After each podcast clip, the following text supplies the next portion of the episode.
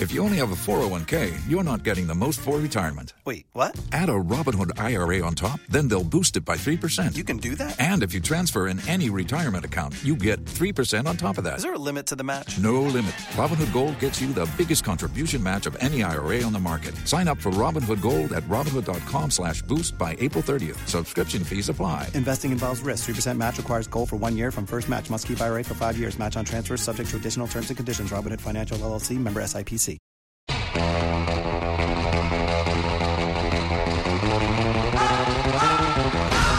This is The Bench. The Bench on ESPN 97.5. And on ESPN 97.5.com. Live from the Veritex Community Bank Studios, here's John Granato and Lance Zerline.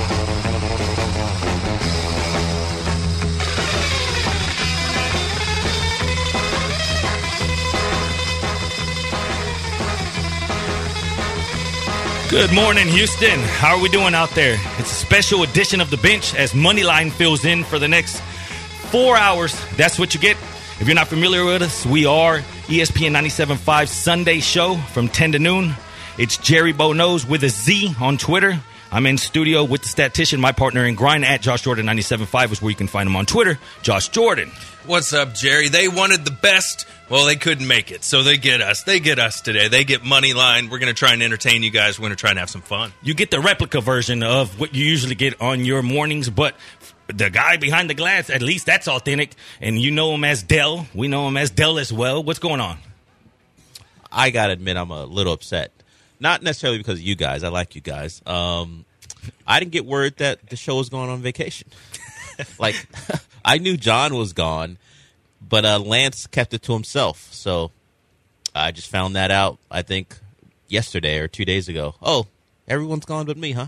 I was listening. I said, "That's great." I imagine Dell as the that Will Smith in the empty house. That's what I picture, right? Whenever you said that, I'm like, man, why didn't they tell Dell? Because I was wondering who was going to produce for us, and I was listening to the show. Whenever you said you were going to be here, I thought, And then John says he's going to rescue the world and ends up a golf trip, I guess. Yeah, well, but that makes sense. Lance has trouble remembering his shoes, so remembering to tell Dell that he wasn't going to be here, that doesn't surprise me that much. Just a casual omission. Hey, I guess he didn't want to tell me, so I'm here, which is fine. What did I have to do? There's nowhere to go. There's nothing to do. I would have been at home sleeping, which would have been great. But I'm here, and Moneyline will be with you. Yeah, if you guys don't know, they're always on Sundays. They're back. They go 10 to 12, correct? Yep. On Sundays. So if you like what you hear today, you can hear it more often on Sundays here on the ESPN 97.5. 713-780-3776 at Moneyline 97.5 is where you can find us on Twitter. You can call us. You can text us. You can tweet us. You can watch us on Twitch as well. Feel free to come and hang out. Let's get into some sports. And the Astros, again, a win streak. I'm not sure that we can call it pretty, but we'll take it as it is. And I'm tired of these extra inning games. How about you? Oh, my God, it's the worst. I thought this was supposed to speed up the game. It feels like they take even longer now. It does. And these late games, I was stressing out from that and then the Rockets. And then I said, do I need to stay up for this Lakers-Blazers game? I need to get up early tomorrow. But finally having sports back on, I feel like I was forced to. I told Brandon, who works with me over in digital, I was like, man, Jerry has to be so excited about all this action. You know, Jerry's a big gambler. And with all these games going off at one time, I could just imagine you being very excited, we'll just put it that way, throughout the whole day. The degenerate I am, yes. Man, it's just constant. And then now you throw in the DraftKings. That's why I was up last night sweating the DraftKings. I kept telling myself, man, I need to go to sleep, but I need to see what Lillard's about to do. We're going to get into the NBA playoffs, what happened. Your Rockets played yesterday as well. But let's touch on these Astros and Zack Greinke and his performance, by far the best of this year. Once again, holding the opposite team to a little bit of runs, but not getting that much run support, just enough. Man, just enough. And, I mean, Greinke has been fantastic. You know, he started yesterday with an ERA in the twos. It's down to 1.84 now. Just an incredible performance by Greinke. But, man, the bats, they've gone cold again, Jerry. And now we see Yordan Alvarez back on the injured list. He comes back with this great return. And then, nope, just kidding. He's going to go back and not play for you anymore. Springer doesn't play yesterday. He gets scratched. I'm starting to get a little concerned, man. And, you know, Altuve, man, the slump continues. I mean, he's at 168. batting average for the season. That's ridiculous. It's the biggest, the most strikeouts he's had over a 20-game span in his career. It's mental. We're going to get into a little bit about the swing. We got some stats to give you as far as that. What do we think is going on? Because obviously we know he's swinging at bad pitches. It's mental. You know, hitting in baseball, it's a mental thing. And it's just we hear less than a week ago, hey, take me out of the top of the order, you know, and put me in the back. My guys can do better than I can. But at what point do you need your MVP-type caliber player to take his position again? At one point or another, it has to happen, and I'm not sure that we're anywhere close to that. No, man, it's not great. You know, you got Miles Straw coming through for you. But, hey, look, you'll take the win. I mean, they're winning baseball games, so we should be excited. They went on a losing streak, you know, a week or so ago. Now they're on a winning streak, so – you know, we're excited about that, but you do have to worry, like, how long can they sustain this? You know, that the pitching is actually doing a really nice job right now, and you still don't even have Urquidy back. So that may work out for you, but, man, I'm starting to get a little concerned with Springer, Altuve, and the big one's Yordan, man. They're a different lineup when he's in it. You know, Alvarez, it says 23 underwent MRI. Are we sure he's 23? Because I got a cousin in this country, he's 23, and I got a cousin that's, you know, 35 in one country and 42 in another. So whenever I look at him, he resembles a man that's older than 23 years old, and I just don't like to see this because this has been going on. We've known about this, it's just not the severity of it. But that's never good when Dusty says, quote, I got a lot of concern for Yordan. He barely got back from the coronavirus, and now this, he's got to get a second opinion, I think, and we'll see what turns out from there. Man, he's got the knees of a 40-year-old, I'll give you that. But, I mean, here's my big concern is back in March when the original spring training was going on, they shut him down because of that knee. So then, you know, we did a SportsMat video about, hey, this is great. This little break and this extended time is good for Yordan because he gets that knee right and it'll all, you know, be good to go.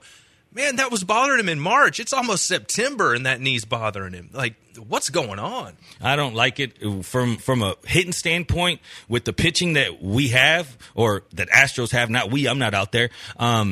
It just – I feel like they need runs. They're going to need 5, 6, 7 runs every time, and right now I just believe it's a matter of getting lucky by opponent. Yes, the Rockies can score on occasions, but most of those wins we know are against the Mariners. We saw that. Yeah. I think it's a false sense of identity. Whenever it was 10 and 10 through the first 20 games, and you said, well, what's the next 20-game sample going to bring? We're going to move in little samples, everything, because it's a 60-game season. It's not the long ones we're accustomed to, so everything's going to have to be broken down in little segments. Right now, where we stand, hey, they're about to start a 5-game road trip. Let's see where this goes because I feel the opponents are getting stronger. You got accustomed to playing the Mariners X amount of times. That's where most of your wins came from. And how weird is this? Now, they're still playing the Rockies, but it's going to be in Colorado. You know, this is a weird season. You get done with the Rockies, and then you head to Denver to play the Rockies. But, oh, well, we're going to have to get used to this new norm. Then they have the Padres after that. But look, I'm happy they're winning ball games. It looks like they're going to make the playoffs, knock on wood. So we got that going for us. I'm not like I said, it's a false sense of identity, I think, still, because this season's getting going. I'm not sure that pitching's going to be able to keep anywhere close to this. I'm still scared of the bullpen. I am. It's young. We've known that. But all of a sudden, you got guys coming in that, I to be honest, sometimes I see the guys, I'm like, who is that? I didn't even know he was on this roster. And they go out there and they throw a few good outs, you know, go an inning or two, and then all of a sudden the ERA goes down. But it's a small game sample. What happens when you play the better hitting teams? And that's the thing, right? You can't play the Mariners every week. But look, you know, Rockies, those are some nice wins. So be excited about that. How excited are you of the Tatis Jr. news again coming up? Because not only did he hit the grand slam and broke unwritten rules that I've never really played baseball too much. I played the little league, let's say that, just a few years when I was very young. But a lot of these unwritten rules, man, it makes it. It deems the truth to people that say that baseball's boring. That's kind of hard to argue, right? I heard the morning show on ESPN coming in, and they were talking about that too. Keyshawn and the guys were like, hey, I have trouble watching baseball. They're like Dell. They get a little bored watching baseball, and now you're going to tell me that if a team's up by so many runs, they can't try to hit home runs anymore, they can't try and steal bases, so why am I watching? I know Dell, he's not a baseball guy at all. What do you think about all this, man? Because this is, it's getting out of hand, and you saw the, I guess, the person very next gets the ass end of the bat because he gets the ball thrown at him. Where's the unwritten rule in that? There's got to be repercussions. And then the very next day, you see him still third in a game that's also a blowout. Look, baseball has never made much sense to me as far as how they police the game because, you know, Tatis can swing away on a 3-0 pitch, and that's apparently a high crime. But let's throw a projectile 90 miles an hour anywhere near someone, and that's just policing the game. Why is playing the game a problem? But, you know, if I know it's baseball, you hit a guy in the back to prove a point. But you know what? If you missed, if you're wild, you're throwing something that could kill someone. But we're okay with that because that's how it's always been. I don't want to hear about baseball's unwritten rules. They're all stupid. I mean, I've been talking about baseball and their nonsense for years now. This is why people who don't like the sport always question it, because no other sport would you say, take a knee. It's pretty much what they told Tatis to do. Take a knee. Mm-hmm. Take a knee in the, let's say that with 12 minutes to go in the fourth quarter. That's what they're telling him to do. Yes, we're up by 40, and the difference is you can't sub in your backups. At least he can't do that himself. They wanted him to take a knee is what they wanted. For what reason? Don't throw the pitch down the middle. Fine. If you want to nibble in the corner and try to get a strike and get it to 3-1, that's fine. Or you can throw it outside and walk him. But don't ask me to take a knee in baseball. Actually, you know, baseball, I was told baseball doesn't like when you take a knee. And I think a lot has to do with now True. When you hear the hitting coach told him to take it, you know, he didn't see it. And then now the connections from that coaching staff to the Rangers. If maybe it was another team, it wouldn't be so harsh of feelings, but it is what it is. And now we have these unwritten rules getting talked about because in the past we've seen, you know, Soto, he stands and looks at balls and he can't even stand a nanosecond without pitchers coming at him and saying, hey, you're watching the ball. Another unwritten rule, which if someone stands and watches a home run go, I mean, it's kind of a spit in the face. It is, depending on I guess, how long he stands at that plate. Yeah, but you can be the pitcher and strike a guy out and pump your fist and act crazy, but that's okay. But you can't stand there and watch your home run. It's ridiculous. I like Dell's point about taking a knee in the fourth quarter. That reminds me of like the water boy, you know, and the water boy's wrecking the game. So they're like, let's just not run any plays on offense. Let's take a knee every play. Or what if he does it on the opposite side and it's a blowout and he doesn't run it out? Say it's an infield single or, you know, running it out. And he just says, man, I'm not going to get to first base. Let me not run this out. It's a blowout anyways. Would we be talking down on him for not showing his effort? Yes. It's ridiculous. That's the thing with baseball, man. And like, you can't run across the pitcher's mound on the way back to the dugout after you hit a fly ball out. There's just so many of them. It's hard to even keep track of, and it's a real issue for baseball, man. They got to get their stuff together, and I don't see it happening anytime soon. I love watching my Astros, but I have trouble. You know, I'm not watching a Pittsburgh Pirates game if it's on, you know, on a weeknight on ESPN or something like that. It's an issue, man. Baseball's become regional, and it's because of stuff like this. And Tatis is one of the best young players in the game. You know what happens in football when your best player is having a great game? Because he had to hit a 3-run homer the inning before, and you're blowing the team out, you pull him out of the game. So but you don't ask him to stop playing. So if you really wanted to be, you want to be real about it, just take him out of the game. Yeah. Instead of because it's a blowout, you don't want one of your best players taking his hacks. Take him out, put a less talented player in, and let him go, and let him try. Why ask him not to hit? No, it's true. That's a great point. Why put him in that position? But it's obvious that it's a guy that's hitting. He's hot. He's a young guy. You want him to keep hitting. So hit anything other than a grand slam here. Hopefully you don't go down 3-0. That's just too many things to go through to just say, hey, go out there and play baseball. That's all it is to it. Go out there and play baseball. Hey, there was no harsh feelings about this. We didn't take it as, hey, we're trying to stick it to you. It's baseball. It was a good count. It's a hitter's count. He missed the play.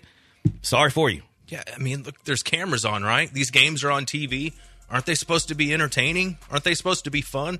That's the whole point. Go out there and try your hardest, and whatever happens, happens. And that's the thing with football. Whenever they started making it the NFL, the no fun league, you know, the no celebrations or just certain things that you say, I mean, you're taking the fun out of it. That's why NBA, it's kind of right now that it's in the spotlight, it's actually a fun game. You see that they've changed it to a scoring game. The shot clock resets after rebound, the three-point line, just everything that NBA does, it caters to shooters and scorers right now. On the opposite end, you have the no fun league and you have baseball over here keeping it antique. You're right. I mean, we're getting half-court shots that are going in regularly in the NBA now. You know, they're making it more fun to watch. We're going to talk about those half-court shots coming up next. You're listening to The Bench. Moneyline filling in here on ESPN 97.5.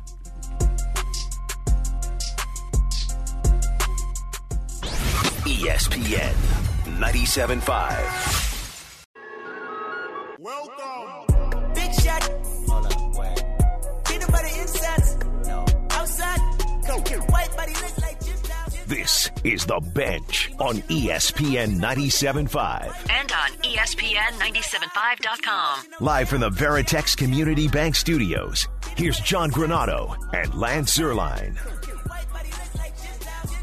Welcome back to The Bench. 713-780-3776. A special edition as Moneyline is filling in for the next few hours. We try to get you caught up on a little bit of baseball. Right here, we got a text. Baseball is not for the casual fan. It never will be. You have to live the sport to watch it. I don't agree with all the unwritten rules, but overwhelmingly, baseball is the only one of the big three I can still watch. Football lacks of defense, is garbage, and basketball is just a bunch of crybabies trying to get to the free throw line and faking it. No, I get all that. I mean, and I do. I do get it because, in a way, he's not lying. That's what we see in basketball a little bit. Less of it towards the playoffs, you hope. Things tighten up, and we're going to get right into the Rockets and a team that usually gets to the free throw line on the back of James Harden. The Rockets pull a much-needed Game 1 victory after a lot of teams are dropping Game 1s. What are your thoughts? My thoughts are to that point about, you know, guys trying to get calls and going down. Do you remember Harden staying down for an extended period of time last night because he didn't get that call on the three? And, you know, he's grabbing his knee, and I'm like, oh, God, here we go. I'm like, we lose Verlander, and then we lose Osuna, and Imagine then Westbrook is out. And then I'm watching Harden grab his knee at the beginning of the game, and I'm just like, oh, no. But doesn't it seem like Harden does that almost every game where he kind of stays down for an extended period of time after he takes a fall? He's a durable guy, but even the announcers made the point, like, hey, James is trying to make the refs realize, hey, you missed one here.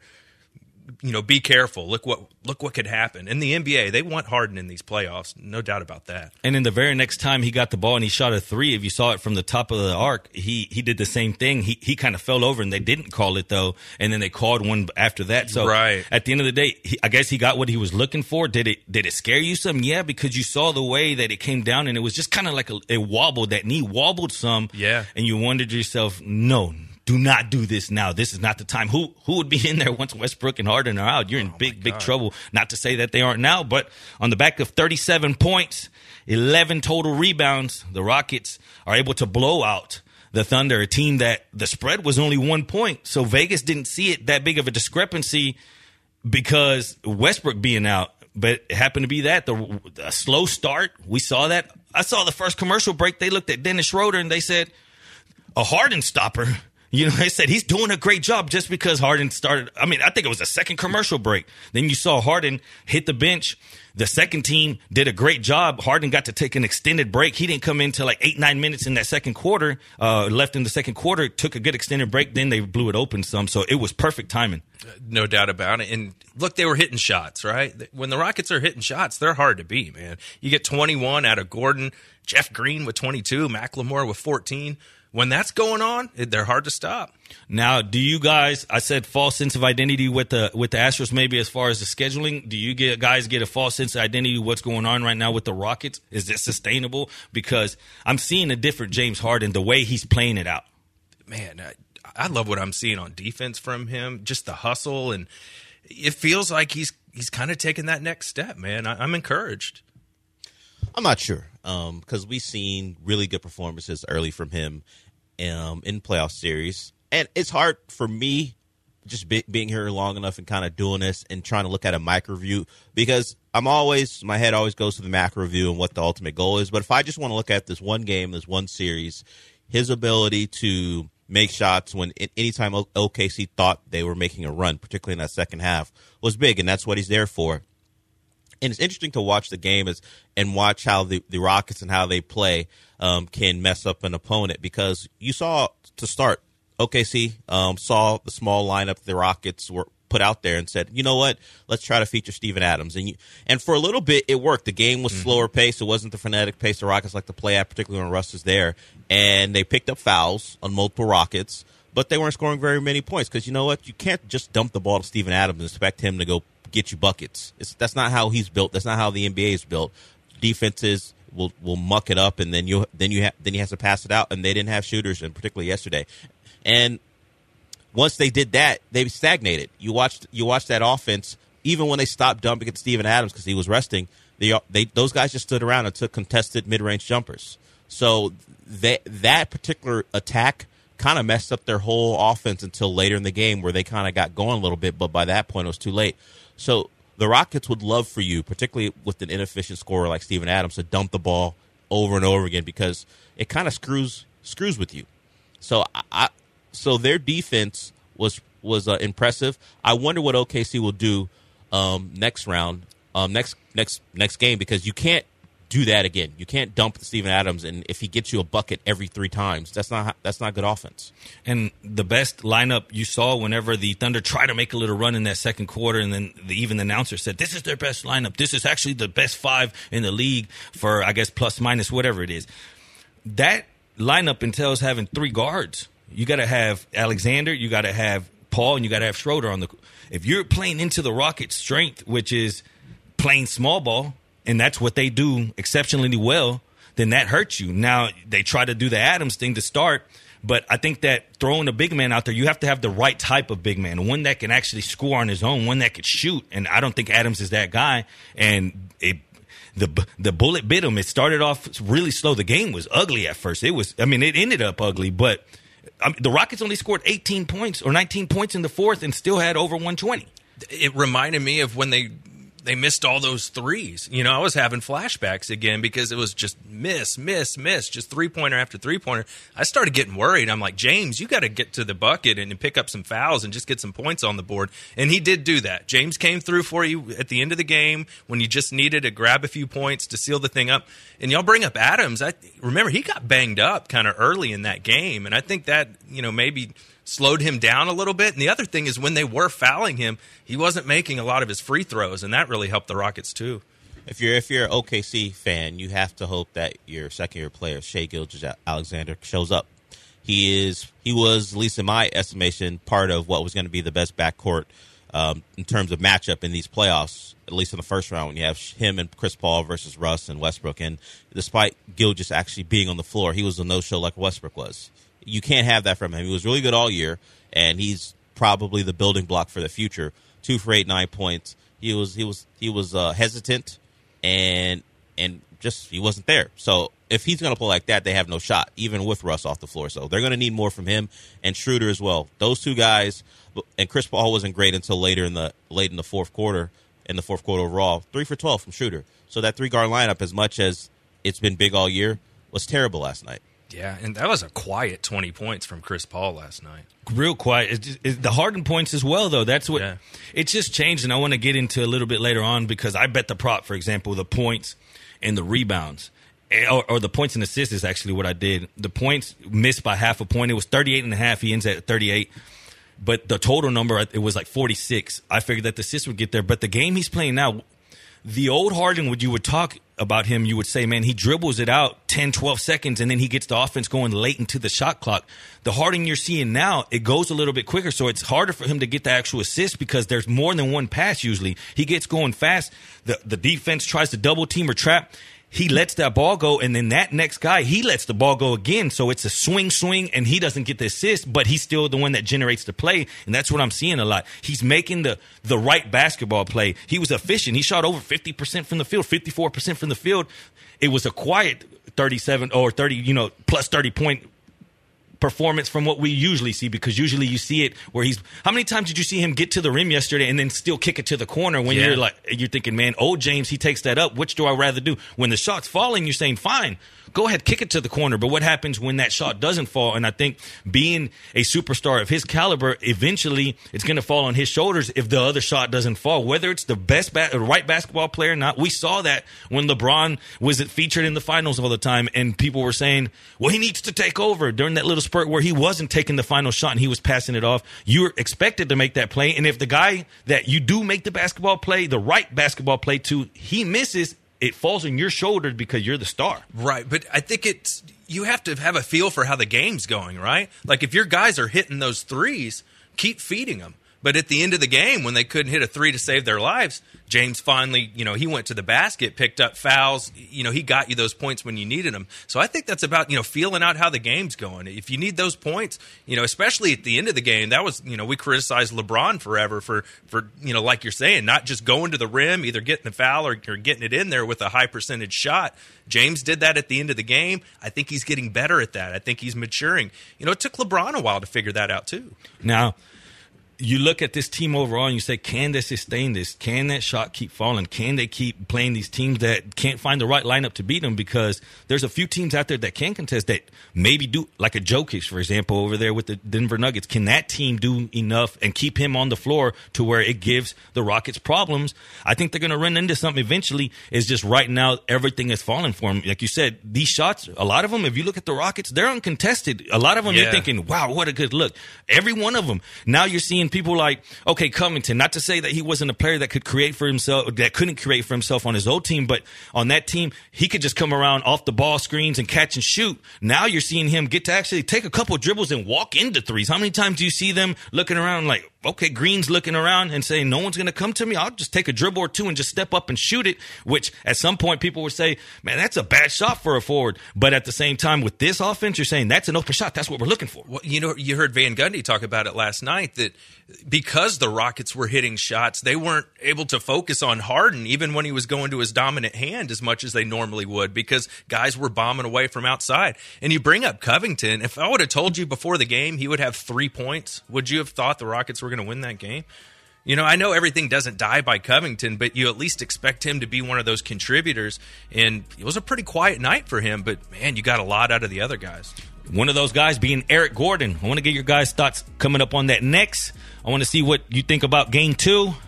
And we're going to get into the rest of the NBA. Some upsets were on the horizon, and we got more NBA today. Here, you're listening to The Bench on Moneyline, ESPN 97.5.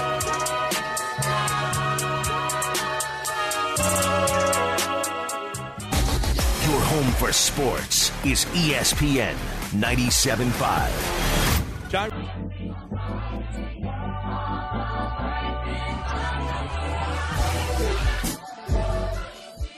You're listening to The Bench on ESPN 97.5. And on ESPN 97.5.com. Live from the Veritex Community Bank Studios, here's John Granato and Lance Zerline. Well, yeah, that's a staple. We're a good enough team to, whenever we're shorthanded, we still got to find ways to win games. And defensively really helped us tonight. And we really put the ball in the hoop. We really attacked them, really knocked down shots. And we had a good rhythm tonight. That is Houston Rockets' Eric Gordon. Knocking down shots is what he did on his way to 21 points. You're listening to The Bench and Moneyline Sunday show, filling in here on ESPN 97.5. If you want to get in and talk anything Rockets, anything Astros, 713-780-3776. Let's talk about Eric Gordon, because we talk about having the other options, especially when Westbrook's not in there. Well, Eric Gordon showed up and showed out last night. In 30 minutes of playing time, he did his thing, 21 points, and that's something that the Rockets need. If the Rockets can get that once Westbrook comes back, that third option that they can depend on. Let's remember that this is Gordon, that's a six-man of the year type guy, or runner-up at least. That he's a finalist. That's who you want to have. I was really impressed with him last night, and here's why. Early on, the three wasn't falling for him. I was getting a little worried, man, and he struggled with his shot for most of the year. But he noticed that they weren't falling. He started going to the basket. And that's what you need to do, and that made a big difference for him. I did get a little scared. Did you see that kind of nonchalant pass Harden threw to him, kind of low and outside near the sideline, and he fell down and tripped over Chris Paul and P.J. Tucker? And You know, I was just like, oh, man, because it looked like maybe his knee or something with Gordon. And, you know, he's struggled with injuries, man. I was like, oh, no, here we go again. But luckily he was okay. That was the only the one play that stuck out for me that bothered me with James Harden last night was that pass. It was kind of late last second, and Gordon barely saw it coming out of, you know, the corner of his eye. And, man, I'm like, don't get him hurt. Russ is already hurt. We can't afford to get Eric Gordon hurt. 17 field goal attempts, 21 points. So once you look at the box score for Eric Gordon, you say, I mean, 21 points, but, yeah, it came on 17 shot attempts. Like you said, it came in spurts. It came in spurts that you'll remember because you want to have selective memory, but he can't be that inefficient. 17 shots, 21 points. It was needed. Somebody needed to hit it, but the way this team hits, I feel that anyone can throw up that amount of points with that kind of shot. They can, and let's remember who's not playing, Russell Westbrook. So, Gordon, you're going to have to be that guy that goes to the bucket, and he did that when they needed it. Do you think that the Oklahoma City Thunder changed things up, like Dell said? Because if you start off with Adams again to start off that game, then you saw what could happen. They can take him out of the game often or on the defensive side because they don't play in the paint. The Rockets are, if they're shooting from outside, what's going to happen? I mean, Adams has got to come out and hold someone. And if you look through the first half where the Rockets can be taken advantage of on the boards, Oklahoma City wasn't doing that in the first half. No, and what's kind of interesting is, you know, for these little play-in games, the Rockets actually played pretty well against big men. You know, they did well against Giannis and, you know, they against Anthony Davis in that Lakers game. You know, Porzingis, they did well against him. So even though they're small, they've actually had some success here against some of these big guys. Speaking of Giannis, speaking of other big guys around the league, the Bucks go down to the Magic, 110-122. Game one, the one seed, they were favored by over 10 points, 12.5 points. I didn't see this coming. Just to sweep, if you would have bet the Bucks to sweep, you have to put 140 to 100. That's how big a favorite. Just to sweep the series. Now you have the Magic still in game one. What are your thoughts on that, Dell? I came in and talked to you guys before the show, and I put it on Twitter yesterday or late last night after the Blazers-Lakers game.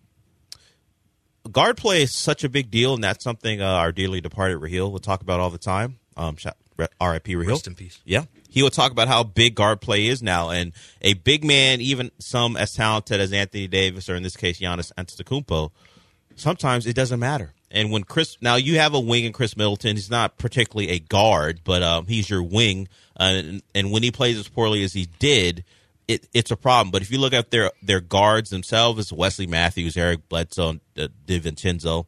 I mean, even on name alone, they're kind of meh as players, as when you just think about them, when you're comparing them to some of the backcourts in the league. But yesterday, they were subpar.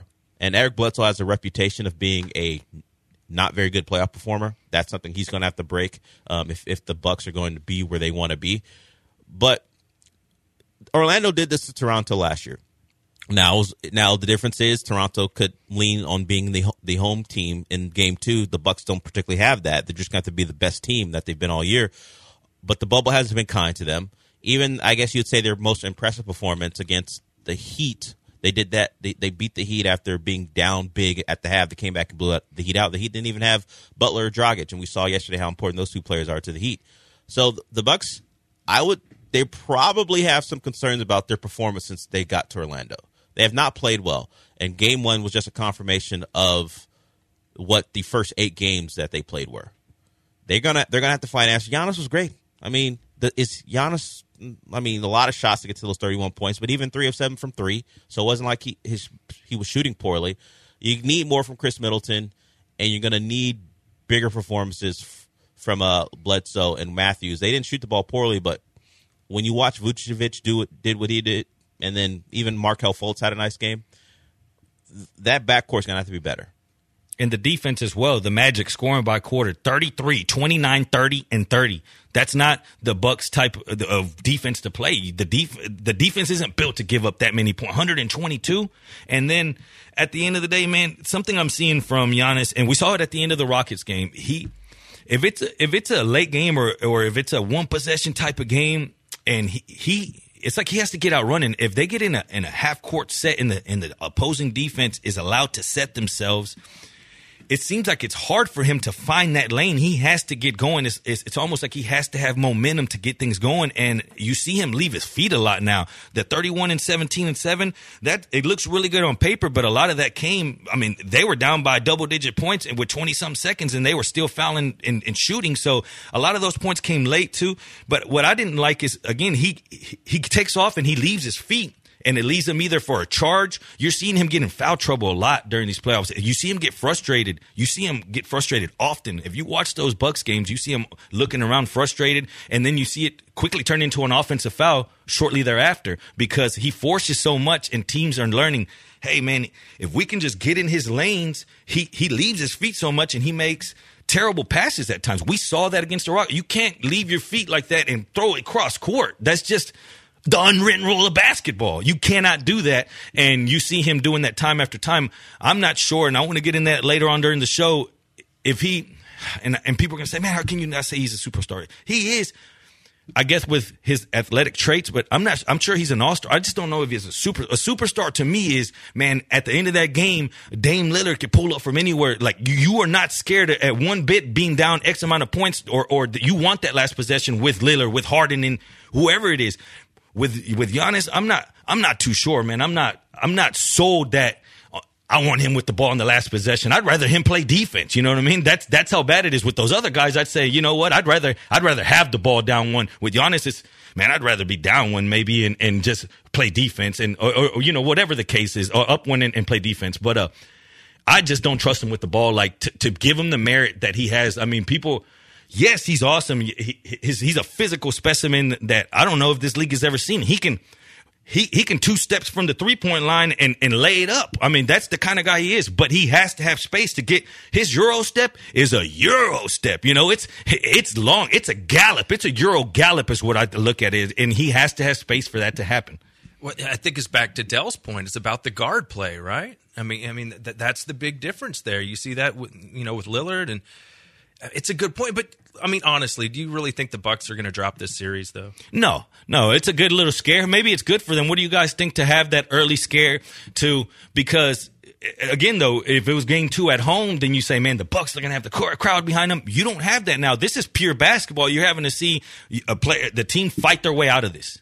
Yeah, it's going to have to be your play on the court. You won't get the added emotion of a crowd, and even you won't even have Orlando thinking, well, we got our one, we're going back home.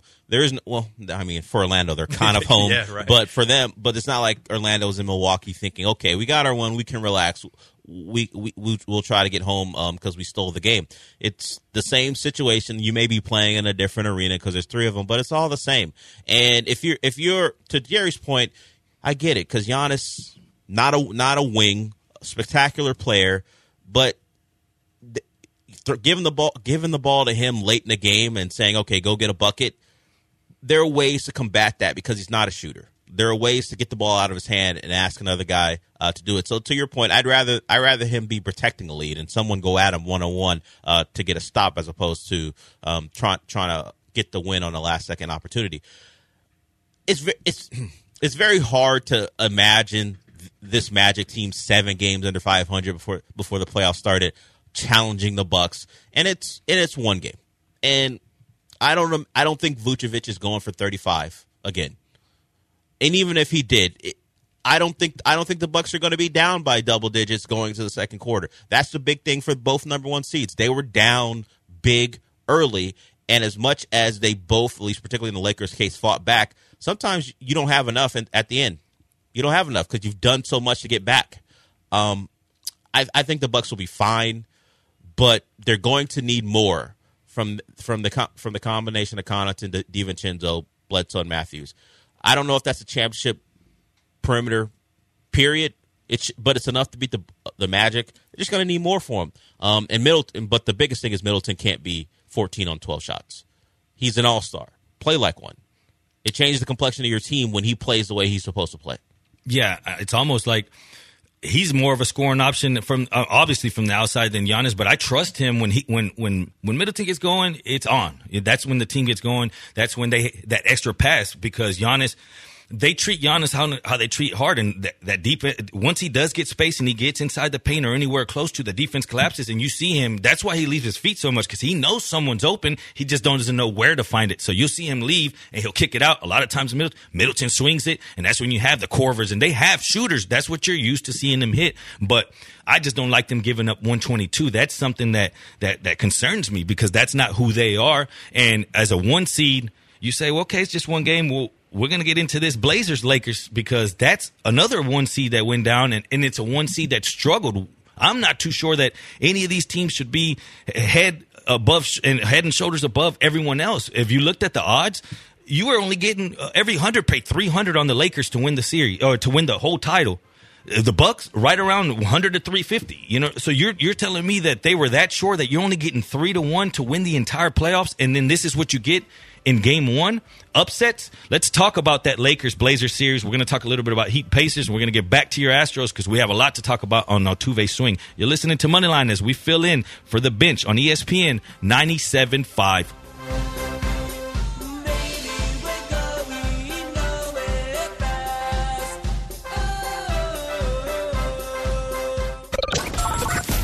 To the HR&P listener line, dial 713-780-ESPN. Looking to outsource your company's HR and payroll? Get the top initiative and smart solutions with HRP.net.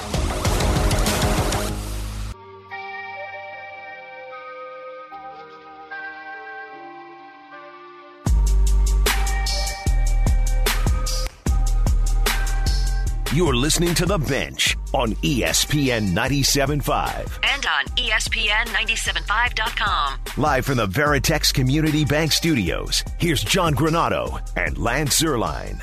Yeah, we had a couple breakdowns, which you can't have down the stretch, especially versus a team that's red hot like Portland. And those two, the two-headed monsters are the ones who kind of, made the plays. CJ hitting a big three, Damian a couple threes as well. And then Melo hitting the three late, and Gary Trent hitting a three. So they had 5 threes late in the game. After we had done an exceptional job of trying to keep them off the three-point line. But, they made enough plays to win the game down the stretch, and we didn't. Welcome back to The Bench. Lakers LeBron James talks about things that occurred in last night's game on the back heels of 23, 17, and 16 triple-double. Big numbers for the All-Star, the veteran, but the number that most counted is the W, and they couldn't get that. 193, another one seed goes down. 713-780-3776. You want to get in on this? I want to know your thoughts. Is this the perfect timing for the Rockets? Is the door wide open? Let me know what you think. 713-780-3776, because the Lakers look vulnerable. They looked at before this little bubble started, or before the playoff bubble started. And then we thought, well, maybe it's because they got things locked up. They don't need to risk much. Maybe it's a walkthrough right now. But as you see now, that games that count, and you talked about having a good backcourt earlier, Dell. Well, we know that they don't have that. And outside of James and Anthony Davis, there's trouble for that team. We know that no Rondo, no Avery Bradley, two guys that are veterans. And two guys that can hold the ball and be at least not maybe a third scoring option in Rondo, but someone to take the pressure off when Bron leaves the court to get the ball into AD. But now when you have guys like Caruso in that running around, it's trouble.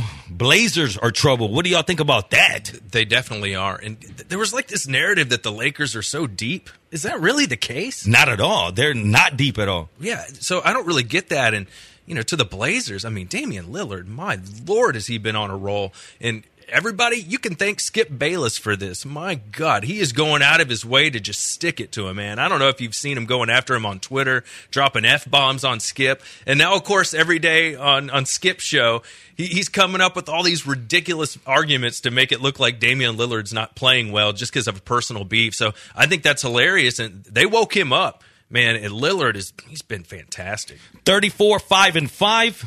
It's crazy how much even his own teammates know it's coming. You saw Nurkic at the end of that game point to his wrist and say it's Dame time in a close game. Everyone knew it, and they know it. They trust it so much that he can shoot from the midcourt paint. I put a poll out last week, and I was comparing Luka to Harden, and who would you want for 1 year?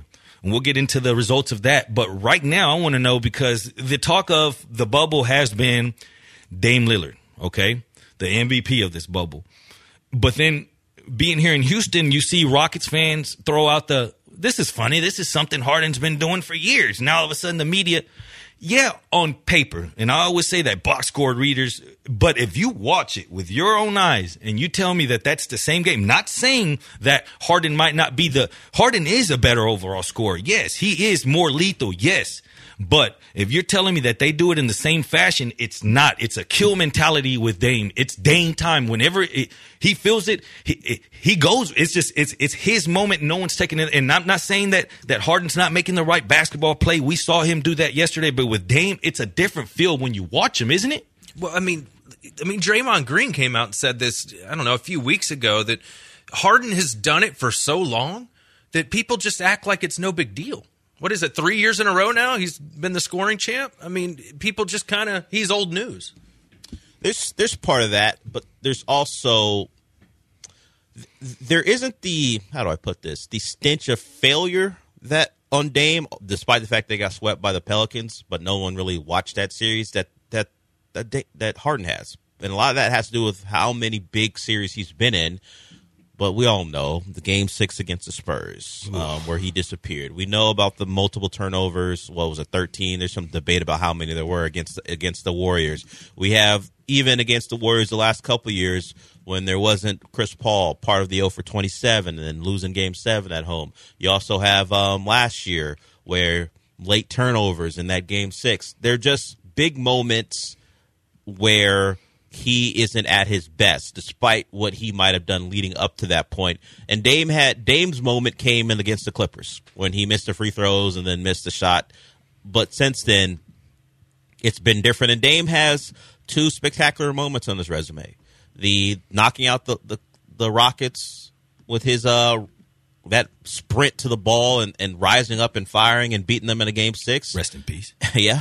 And then also against the Thunder. He has those moments that Harden does not. Despite how great James is, he doesn't have late-game heroics in terms of the last-second shot. And that kind of defines you, particularly when you don't have titles, in this YouTube era, this highlight era. As much as James, you can watch a mixtape of what he does on the court, he doesn't have series-clinching wins as far as shots are concerned.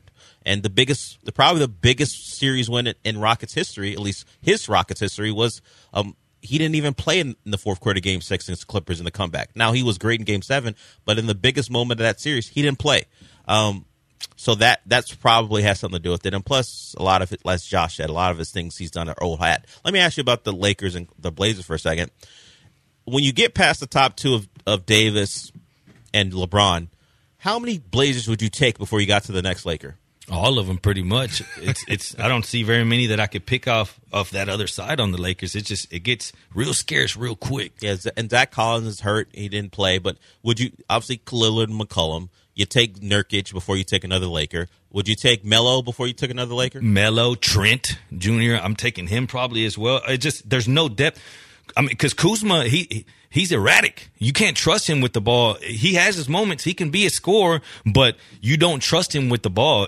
With that Blazers team, you feel like if it's a close game, they can be trusted. And you saw that fourth quarter, it was 22 points scored by the Blazers, 18 by the Lakers, 18 coming off a 19-point third quarter. So those Lakers scored 37 points in the second half. Let's get over to the HRP listener line real quick, and Blake wants to talk NBA. What's going on, Blake?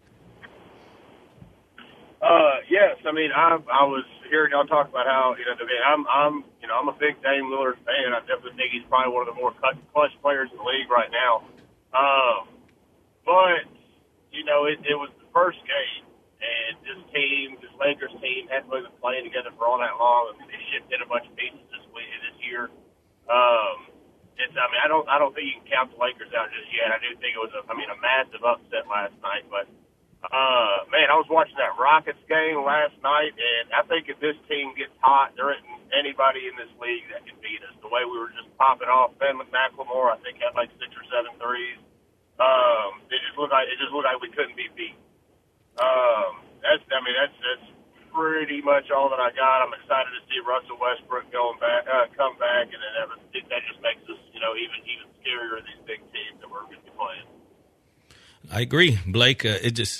If that team the door, it has to be more open than it has ever been in the perspective of Rockets fans right now, because the uncertainty behind the teams at top regularly was, oh, well, it's only a matter of time before you got to run into those Warriors or whatever the case may be. Right now, it seems like it's open. That one seed seems like a false one seed, the Lakers. Not to say that only on one game.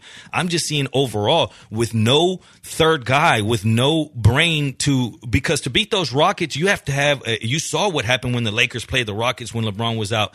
You have to have someone that could speed the game up and play it as such, but you also have to have someone that could slow the game down and take the Rockets out of their comfort zone. Make them play a half court, as hard as that sounds, but someone to slow the game down and minimize possessions at certain times. For that to happen, LeBron's going to have to play 40 minutes plus. And at this age, that's not what they were looking to do. That's why they brought in Anthony Davis to take some of that load off. But once you missing two guys that are potential point guards, Rondo, which is, he's not, I don't like him. I don't like him at all, but he at least has a point guard brain on him, someone that is fantastic at passing. And I believe that he would have had enough to give him that third guy. Right now, it's, when LeBron leaves the court for that first rotation and Anthony Davis finishes that first quarter, it's trouble. Teams are having just all out on him. And then when you have a team like Portland that's built all the way around, and they didn't even have Zach Collins in yesterday, when the team that has a second team that could bring in Trent, or whenever Lillard leaves the court, Melo still scoring option. They have too many options. And, okay, you as a Rockets guy, a Rockets fan, who would you rather see right now, Lakers or Portland, if you had to play one of the two? I'm going Portland. Look, I know they're on fire right now, but this is LeBron James, dude. You know, I'm going to bet on him. I'm just saying it. Let's not overthink this. Definitely. Let's see what Robert's got to think about this, because he's talking Bucks, Lakers. What's going on, Robert? You're on the bench. How's it going? Jerry Bowen, Josh, how's it going? Hey, what's up, Robert?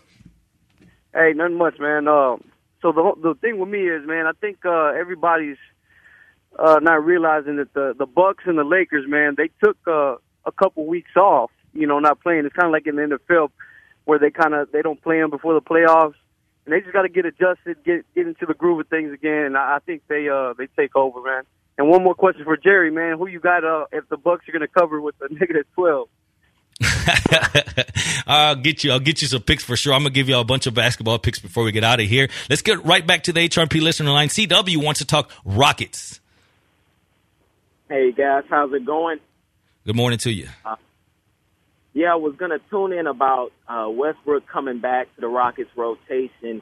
We see last game, they weren't doubling James Harden, but we know that when Russell and James are on the court at the same time, that gives the defense the chance to double Harden, because they know Russell Westbrook isn't efficient from the three-point line. So was it a blessing in disguise to actually have Ben McLemore and all of the shooters around Harden last night to get that game won? And will it hurt the Rockets when Westbrook comes back to the rotation in regards to double-teaming James Harden and taking him out of his game? It's a good... that's interesting. It is because I think, again, it goes back to this particular matchup, because the best lineup that OKC has is that three-guard lineup. You're playing into the Rockets' hands. That's what they do well. Now, when Westbrook comes back, I love having that option and it's changed a little bit now, because before we would use that narrative that it doesn't exist as much anymore, that Harden's going to dribble it out until there's 5 seconds. And if you look at on my Twitter, I'm notorious for getting them on for that. I am, but I got to give him credit where it's due. Whenever Westbrook was in, the double team is coming. He's even doing the bounce pass to get it there quicker to the top of the key. That's how you beat that. When they come in trap, if you can find someone right on top of that free throw line, or right in between that free throw line, right there by the top of the arc, that key, if you can get that ball there to beat that trap, now everyone has to collapse to him. If you have a guy that can put it on the floor there, now the defense collapses to the paint. Now he kicks it either this corner or that corner, open looks. That's what you're getting right now. With Westbrook, you get a change of pace, a speed. Sometimes Harden's going to do his thing, and he's still going to make the right pass, hopefully. But with Westbrook, you have to have that I'm going to put it on the floor and just go and get it and yam on him. That's what you get with Westbrook.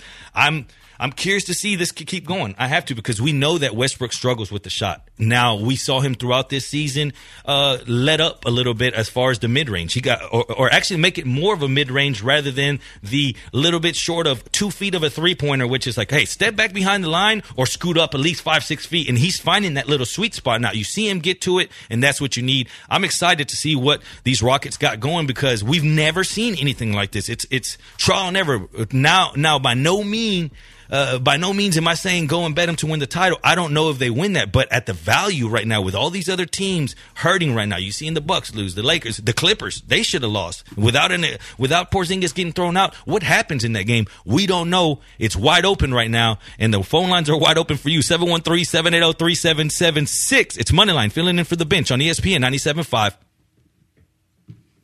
Who's this? Hey, this is Trey Wingo. You're listening to ESPN 97.5. Houston, hello.